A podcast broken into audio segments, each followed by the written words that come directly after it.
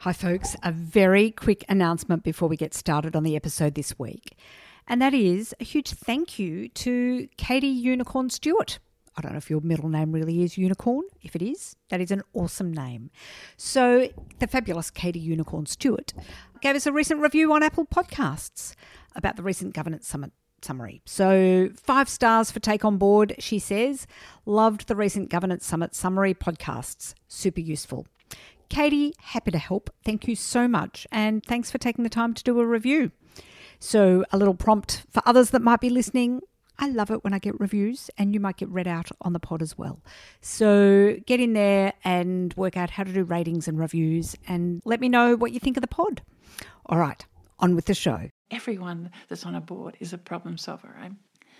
And the best way to problem solve is to break it into small parts. Hmm. So, whereas the avalanche of change and technologies is going to be, in and of itself, is kind of scary and it's, oh my God, this is. Overwhelming. Yeah, overwhelming. it's not. Take it like we take any other problem and break it down into a smaller part.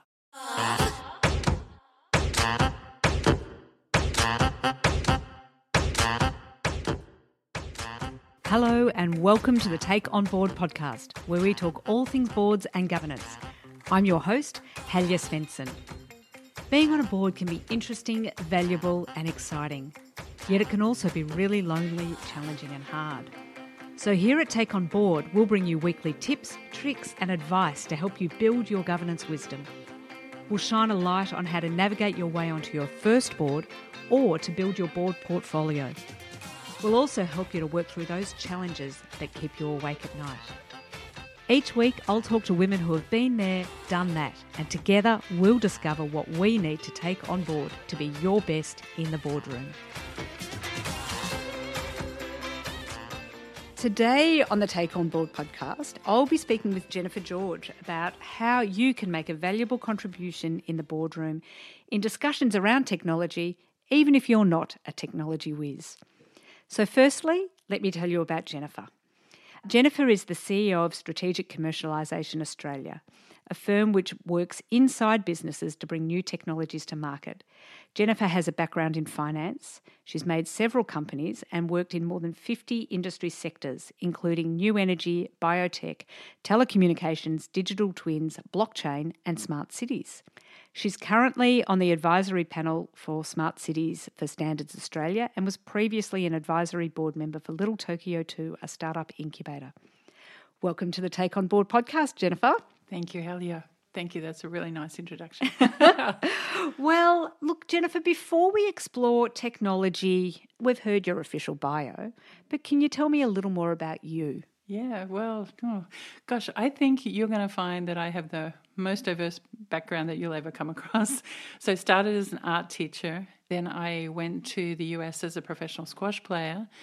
I worked with a few startups during the, the tech boom, and um, then I worked in finance, moving to Wall Street to work in um, the in finance in, just before 2008 and then i started building companies and as one does when one becomes a consulting company you take whatever business can come to you. So my mm-hmm. first jobs were in oil remediation and water purification and all that kind of stuff. So i had to turn my mind to all different things that i didn't know about and that's why i can tell you that it is possible to do whatever you want to do in terms of tech. You can understand it. You've really got this. Mm. Yeah, yeah. Fantastic. Yeah. yeah. So, I mentioned in your introduction that you've made a number of companies. And I know when we had a brief chat prior to this, I'm like, you made companies. What does that mm. mean? So, for the Take On Board community, can you talk us through what does that mean? Yeah, hell yeah, that's a really great question because not many people understand what commercialization is per mm. se. It's all different things, and people are founders, and but I'm not a founder. I'm actually the great forgotten part of a company, right? Because when I have to take a technology, I need to realize look at it um, and say, okay, this has this potential, and then I'll say, okay, let's test it the market and let's test it with its patenting and let's test it with all these different milestones and then say well, hey, hang on, that could probably make a good company. So then you try and get all the mm. people involved who you need. So I'll need a founder, I'll need a mm-hmm. funder, I'll need people who are industry experts to say how great it is and to be on the board, to be mm. advisors. So I need all those different parts of pieces. But then I also need the supply chain. I need to understand who will benefit from this, who will want to get money from this, who will be a first customer, all of those things. Mm. But then once that's done, you do the negotiation and you're completely out of the picture. Mm. Yeah, so you ba- basically, I'm in the profession of raising a baby and letting it go. so, so Yeah. because the entrepreneurs have to own it. It has to be their idea, mm-hmm. and in order to do that, they have to say it wasn't yours. well, Yes. not, not not they didn't even get to that point of saying it. It's just assumed that they were right there from the beginning, and they didn't even need you. Yes. So Yeah. you, are totally the behind the scenes Yeah, woman that totally. makes it so all if you're going into commercialization to be a superstar, Mm-hmm. it's not going to happen. it's not going to happen. They won't be going, oh, look, pick her out in the crowd. Right. not going to happen. Yeah. Mm. Okay, that is really great background info, not Yeah. only about commercialization, but also about you and how you operate Oh, as well. thanks, so thank yeah. you. Mm. Um, now, I mentioned that you're a member of the advisory panel on smart cities. Can you tell us about that organisation? Yeah, look, um, the, the Standards Australia obviously is a very prestigious panel for Australia. They uh, review all of the standards in all the different areas, and then they have subcommittees, and each one has a, a particular area of interest. And my area of interest is smart cities. So, smart cities, gosh, we see all of these different pieces of uh, standards at various points of being developed all the time. So some of them are about cloud, some of them are about data, some of them are about um, digital twins, other, others are about AI integration. So you really have to be across all these different technologies.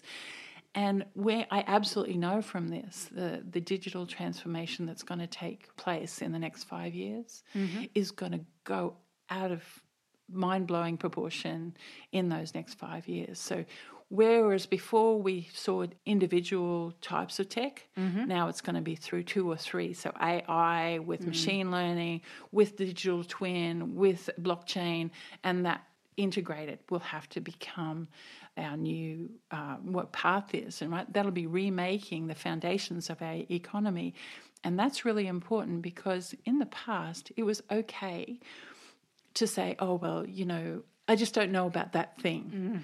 But now that thing will be an integral part of this other thing.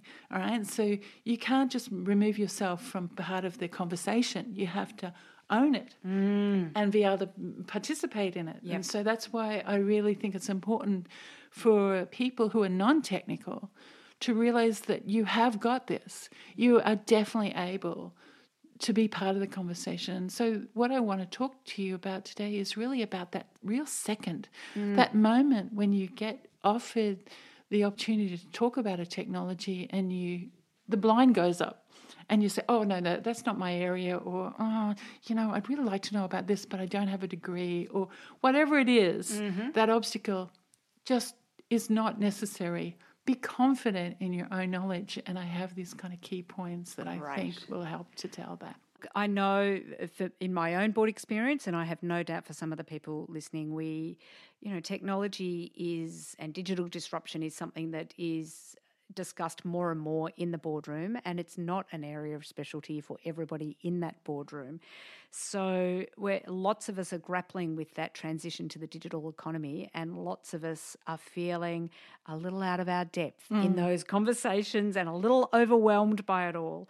So, it would be great if we could talk through some of your tips for those of us in the boardroom who are grappling with it and some ways we can feel more confident to hmm. deal with issues around technology and those technology Yeah. discussions. So, where should we begin?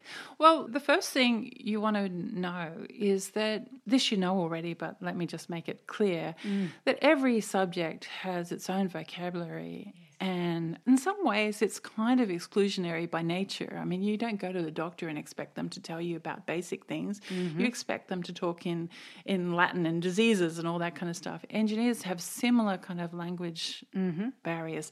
Every technology, and I've worked in 50, Yes. all have a language barrier. But mm. once you've got used to the vocabulary and the acronyms, maybe a few concepts as well, then you've pretty much got a good idea. You can start to settle into that conversation. Mm. So it's really only knowing just a little bit more than what you currently do. So you know, if you look at it as a language barrier instead of a knowledge barrier, mm. this is really important. So, for example, in engineering, I might talk about chemical hydrolysis, right, or thermal hydrolysis, and you go, oh, well, you know, I'm not an engineer. That's not me. But, you know, chemical hydrolysis is just using chemicals to break something down, mm-hmm. and thermal hydrolysis is just using hot water mm-hmm. to break mm-hmm. something down. So, if you wash up your dishes every day, you're doing the... Look at me, I'm a thermal hydrologist. thermal yeah, hydrologist. yeah, exactly. I'm doing thermal hydrology. And, and that's the whole point. It's just the vocabulary. These underlying concepts for thinking about, you know, AI. We know the intelligence side. Yes. So we know what it is to raise a child, and we know that we have to say the same thing to them four million times in order mm-hmm. to get an action. Well, that's what AI, when training an AI, you've got to have at least 700 repetitions of the same mm. information in order to develop the first basic AI. Mm. And then as soon as that AI starts to come up with solutions of its own and is, is trained a little further, it becomes machine learning and it becomes more general and starts to be having more of a decisive element to it. Then you've got artificial general intelligence. Yes. All of those things we already know. Mm. So so it's just, applying our own general knowledge yeah, to a technical space and just having that confidence to apply our exactly. own general knowledge to a technical exactly. space. Yeah, so that's point one, I think. Mm. The second point is basically we always assume when we don't have knowledge, we mm-hmm. assume everybody else is an expert. Yeah. Where you're like, oh, yeah, you must be the best. Mm-hmm. And the reality is, like I said, 50 industries. I know that there's a lot of fakers out there. Not everybody is real. There's a lot of really good and highly qualified people. Don't get me wrong here. I, you know, I don't say any of this conversation in order to devalue or minimize the education and the, the, the importance of any of these subjects. Mm. It's just that we really have to understand what we need to learn. Yes. in order to be successful, mm. right? So those people who are uh, so-called experts, well, as soon as you start to ask questions and as soon as you become more confident, then you'll realize that actually you have a lot more of what you need to do, mm-hmm. right? So mm-hmm. the next point is really that AI and all of those other areas only exist within a context, mm, right? Yes. I can't do AI about nothing. Mm-hmm. It has to be about pharmaceuticals mm-hmm. or health or something else. Every part of the digital world has to be aligned with something else. Mm. And here's the most exciting part you already know about that field. Yes. So yeah. there's 50% of what you need to do in order to take you to the best use of that technology, mm-hmm. right? Mm-hmm. So you already have half of what's ne- needed, and the other part is just determining what the subject matter is, you know, and looking at, well, okay, I've figured out the vocabulary, I've figured out the main ideas, and then, oh, guess what? I'm in the conversation. Yes. So then, if you can get into the conversation, mm then you've got all these people who are actually training you to know more mm. about the subject. Yes. Except, I guess, if you go into a conversation, you know, most people, you know, they start talking about AI, for mm-hmm. example, mm-hmm. or, mm-hmm. you know, um, smart cities or digital twins and they say oh yeah actually you know i don't really know what a digital twin is yes, right i don't really know what a digital yeah. twin is so it'd be great if you could explain it to yeah, me so See, i'm not afraid to ask the yeah, stupid question well exactly exactly a digital twin is basically a digital representation of a city it could be a person or mm. a process or manufacturing but a digital twin is a real-time dynamic model mm. where you can try out you can collect data mm-hmm. do predictive analytics to be able to figure figure out what hmm. might go wrong, or yep. maybe you might try a different solution or something like that. But you can do look, look smart cities are very mm-hmm. much about what data can we extract and then can we use it real time? Can we provide it real time to our citizens instead mm. of actually just making it so they have to you know, put in an application three months later, then you get it all. you know, yeah. it, it's real time. So the digital twin is basically at a basic level, it's a three dimensional model, but then it actually has to ha- deliver some real time benefit of knowing, and it's over time. So it's not just 3D, it becomes 4D. Yeah, right. Right. So it's Okay, I'm glad I asked. the fourth Fantastic. dimensional over Yes. time, right? So you can understand is something going to wear out? Is the process going to work over time? Mm-hmm. I worked on a biorefinery and uh, they had a very small amount of acid in their chemical hydrolysis program, which you now are expert at. Yes, of course. So, but in the lab studies, they use this small amount of acid in their mix for their process. Mm-hmm. But when they went into major production, the acid in the mix sat on the bottom of the um, tanks mm-hmm. at the end of the day. Mm-hmm. And so a little bit of acid was which was nothing in a trial, you know, when you're doing your pilots and all that kind of stuff over short term, over a long term, burnt through all of the pipe work, right? And so we actually had to replace all of the uh, the processing plant equipment because this tiny bit of acid over time created a different response than what it did uh, in the short term. So understanding how things work over time is fundamental to building a great company, right? Yes. And so with digital technologies, when people start to think of how this is going to work for us, they have to think about how it's going to operate with their existing systems mm-hmm. Mm-hmm. and how, you know, what legacy systems they have that need to be changed, but also how it will interoperate with new connectivity then. So a hospital might want to become connected to a whole city. The mm-hmm. electricity their modification might want to become closer connected to the grid not just on a uh, electricity delivery basis but on a, a data collection basis to understand how we could deliver much better electricity in the long run. So understanding how these things ought to go together. They work with the digital twin, but they also work with data collection. There's no reason in collecting data unless you're going to mm. use it. You know, so this is the point where I'm trying to be from the beginning. Mm-hmm. Is it was okay to sit on the sideline before and say, "Hey, you know, 5G is 5G. It's not going to affect anything." Yes. but 5G is going to affect a whole lot of things, and it will be mm-hmm. part of the digital twin, and it will be part of a smart city, and it will have all of these different ways of affecting. A lot of people put in Internet of Things, Yes. but they don't think about what telecommunication mm-hmm. system they're going to need for that. And and they don't understand that they have to have a you know business information system in order to integrate that. So there's all these different elements when you start to think about a s- mm. um, technology. And I guess one of my last points, and I know the conversation will go further, but hmm. one of my last points is really that there's so much. Yes. We're so worried that, you know, eh, we all are problem solvers, right? Everyone that's on a board is a problem solver, right? And the best way to problem solve is to break it into small parts. So, whereas the avalanche of change and technologies is going to be, in and of itself, is kind of scary and it's, oh my God, this is amazing." Yeah, Overwhelming. overwhelming. it's not. Take it like we take any other problem and break it down into its smaller parts, mm-hmm. right? And make sure that we kind of addressing those smaller parts one at a time. Yes. Go back, learn the vocabulary. Mm. Look for concrete examples. Look for e- examples within your industry. Mm-hmm. And try and say, well, okay, I don't need to know all about this. I know about my industry. These parts I need to know. So if you were to go and say, say, well, okay, I'm in the pharmaceutical industry or the health industry, just Yeah. say, say health industry Yeah. generally.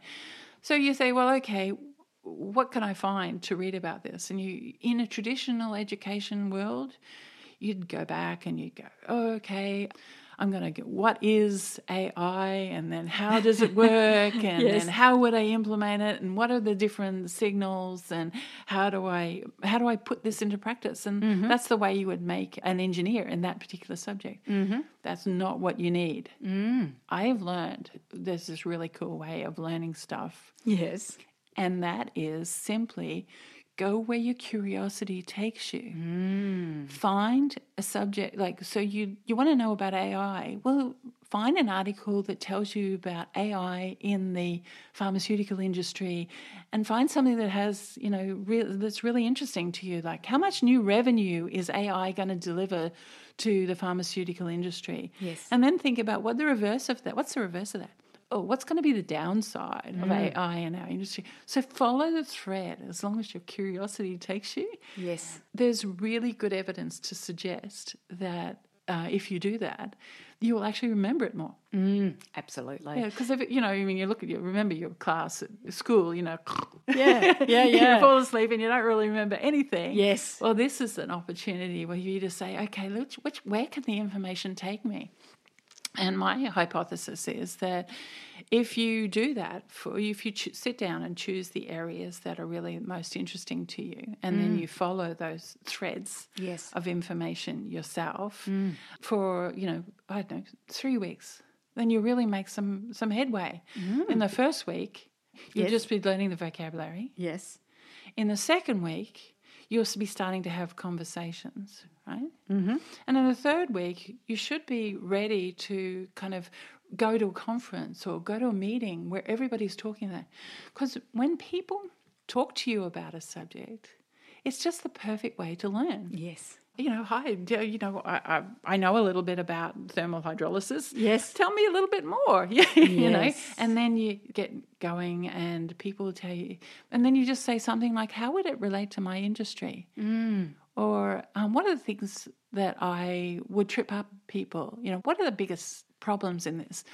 Because you open that conversation, then people will start to share. And I have not found any time where you don't won't have a ready flow of people who want to be your expert. Well, I was going to ask you this exactly. For you, where do you find the people that are going to help you with these sorts of conversations? Where would you start? Look, I talk to people on the tram. I do. Honestly, I, I talk to people at airports, I talk to them everywhere. You'd be amazed mm-hmm. where you will find people with remarkable knowledge. Mm-hmm. And if you just assume, so there's this confidence that you're not going to make a fool of yourself, mm-hmm. that you're not going to be tripped up by somebody else's knowledge.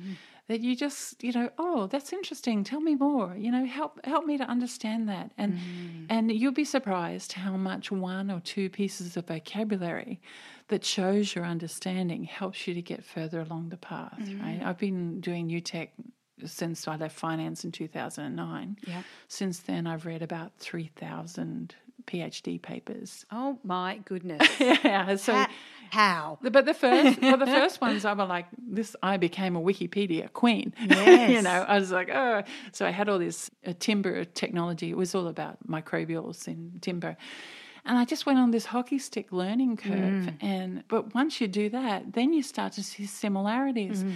You see, we hold ourselves back so much. And I can say that I hold myself back in a lot of things, but not in learning. In learning, I'm a free wheeler. I don't put the brake on. Mm-hmm.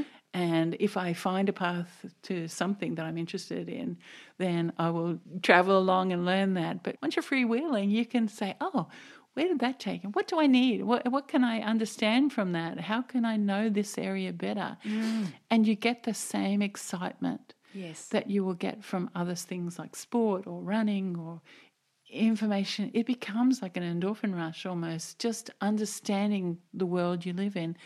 I used to have a friend who who made jig, who liked to do multi-sized jigsaw puzzles, and he used to do, but his five thousand piece jigsaw puzzles only had a picture of sky. Oh my goodness. Okay. Making it difficult. Yeah, yes. exactly. So he, he, if you think about jigsaw puzzles, when there's a point where you go from I don't know where it is to oh I see most of the pieces. Mm-hmm. I see a vision, and I also in seeing that vision, I've also become more aware of the unique intricacies of each of the pieces, right? Mm. And you can, oh yes, this one will shape into that one, all that kind of thing. As soon as you start to dig into a subject, you get that excitement of going past the discovery stage into the really rich area of knowledge that you say, oh, that's exactly like that. Or, you know, I when I was doing um, uh, finance in Wall Street, we did Monte Carlo simula- simulations for how much, what a portfolio will be. One of my most fun things, when the very early, I was walking down Second Avenue and and. Uh, I heard someone talk about a, a Monte Carlo simulation in engineering, and I thought, oh, that's an area that I actually already know, and I know I can translate. That happens all of the time. So once you start moving across different industries, you've really got this. You really can understand all these different things because you just take the step, Yes. and it's really exciting to So- do that. Mm. So, where might be, you know, I think I'm hearing that the first step is getting across the language and Yes. some of the Yeah. kind of technical terms around it all. Have you got any suggestions for resources for people about where they might start if, if they're not going to start with the 3000 PhD Yeah. theses? Where might be a pla- Look, start on an article. Look, there's such good press articles that you can get now. I would just do a Google search. Like I said, just find something like, so what's um, the CAGR for growth of AI in our industry? Or Yes. where would a digital twin fit in the health industry? And then what you would do then is I'd sit with that article and then just write down the mm. words that I don't understand mm-hmm. and then just go and search those. Yes. And then once you've done that little bit of a search, oh, you, and yeah, acronyms mm. or the abbreviations, I should correctly say, Yes. they always trip everybody up. And I've got to say, an ASIC in silicon chips is different from an ASIC in finance. You Yes. know? So people use the same terms in a whole lot of different industries. So you've got to be aware that things have different meanings. And then read another one. Yes. And then what I would typically do is say, well, maybe I should write a page or something about how I feel about this subject. Yeah. And what that does for me is it makes when you know when you read something, you get a good cursory information, and you could certainly answer a question on it. Mm-hmm. But to actually be able to feel confident about it, you need to put in what your position is, and it's a really great way of doing things. So, understanding that if you write it down, even just for two two pages, that's it Yeah. and then you say your position and then you become become a lot more comfortable Yes. about this and honestly like i said you know if you do the vocabulary and you understand that you're 50% of the way already and then you move that benchmark back and say well the guy who I thought was an expert it only knows the information around delivering that pitch or that subject. They are only an expert to the point that they need to know. Mm. Well, that's all you need to be. Yeah. and puts it's you on e- much more equal footing. exactly you need to be the expert to the point mm. you need to know. If you put it, say, oh well, you know, I can't speak until I'm a PhD in this Yeah. it's putting way too much unnecessary pressure on you. Understand that you are expert in your industry, and no one other than someone in that industry is going to be able to deliver the great questions. Mm. And every piece of data is undermined, has to have a great question that it's solving. It doesn't operate by itself. So find those great questions and then work backwards. Yes. And honestly, it will be very much more a sense of confidence that you bring to the table. But and here's the last, well, another thing. I don't know, I always have too many last things. But anyway, developing a culture, a leadership culture mm. that has the whole area of digital transformation embedded in it, that has the confidence. If you, as a leader and a board member, offer your company the opportunity to start to think about how can we all be confident? How could we mm. push to them a feeling like they've you've got this? Yes. If your supply chain people start to embrace new technologies and, and are given the opportunity to show and share their ideas because we respect the fact that they already know 50% of what we need to do, then you're actually creating a wonderful environment to grow into this new area that was scary before. But it's not mm. scary now because you take a little bit of time to get the vocabulary and understand it. And then, oh, okay, we're, we're going to have a whole company. We're not going to invite an expert in and, and kind of go, ooh, ah, and go after the next shiny new object. You know, what we're going to do is we're going to be really well informed. And the people that we bring in, they're going to add to our information. But you mm-hmm. know what? We already own 50% of this Yes, information. So we're going to be asking them the tough questions. We're going to ask them to apply this. We're going to be able to pull up where there's a problem with, you know, you're not really solving our problem. Do we need to bring in other pieces of technology? Yep. Is the solution we need an integration of two or three parts? Or is it something that a product will do or will, something we need to do a custom build for? Whatever it is, you actually are looking from a, a delivery perspective and building a whole team within your company, mm. all who are thinking along the same way. And the whole culture within the organisation. Yes. Oh, Jennifer, it's exciting. So many incredibly practical yeah. um, suggestions and tips oh, and tricks for you. people for feeling a little bit less overwhelmed yeah. by some of this technology conversation. Yeah, well, I hope so. I mean, I really do believe it. You've got this. Mm. You really do have it. Just believe that you have it and take a bit of time to learn the vocabulary and it will be possible to actually make this into a new way of thinking on a larger scale. Mm-hmm. What I'd like you, like your listeners, to do is to create a, a hashtag. You've got this technology. I started off with the idea of hashtag. You've got this, but but it's been taken by so many different people. Yes. but so, but make it the technology at the end for two reasons. We can actually write down our journey mm, and, and help each other out. Right, and help each other out. But also, the writing of itself does that, gives a purpose to that one or two pages that you start to think about yes. in terms of what's my position on this? Where do I stand? And how do I know this? And what do I need to know? All of those real questions. And imagine if we had a more educated whole community mm. with the, the joy that comes from that. Yeah. Oh well, I think that is a beautiful spot mm. for us to finish our conversation on. Mm. And as I say, a conversation so rich in practical tips and ideas. So oh, thank, thank you, you, so much for joining me today You're and sharing your wisdom with the community. Uh-huh. Yeah, I think it'll be incredibly helpful for people. So thank you. You're very welcome. That's a wrap for the Take On Board podcast today.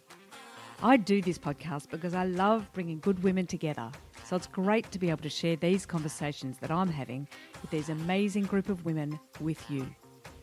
Now, can I ask a favour? Could you share this podcast with someone you know?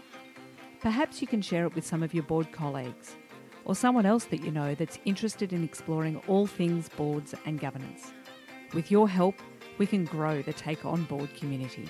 Last but not least, if you want to continue the conversation, you can also join us over in the Take On Board Facebook group, where there's lots of great discussions, tips, tricks, and resources being shared.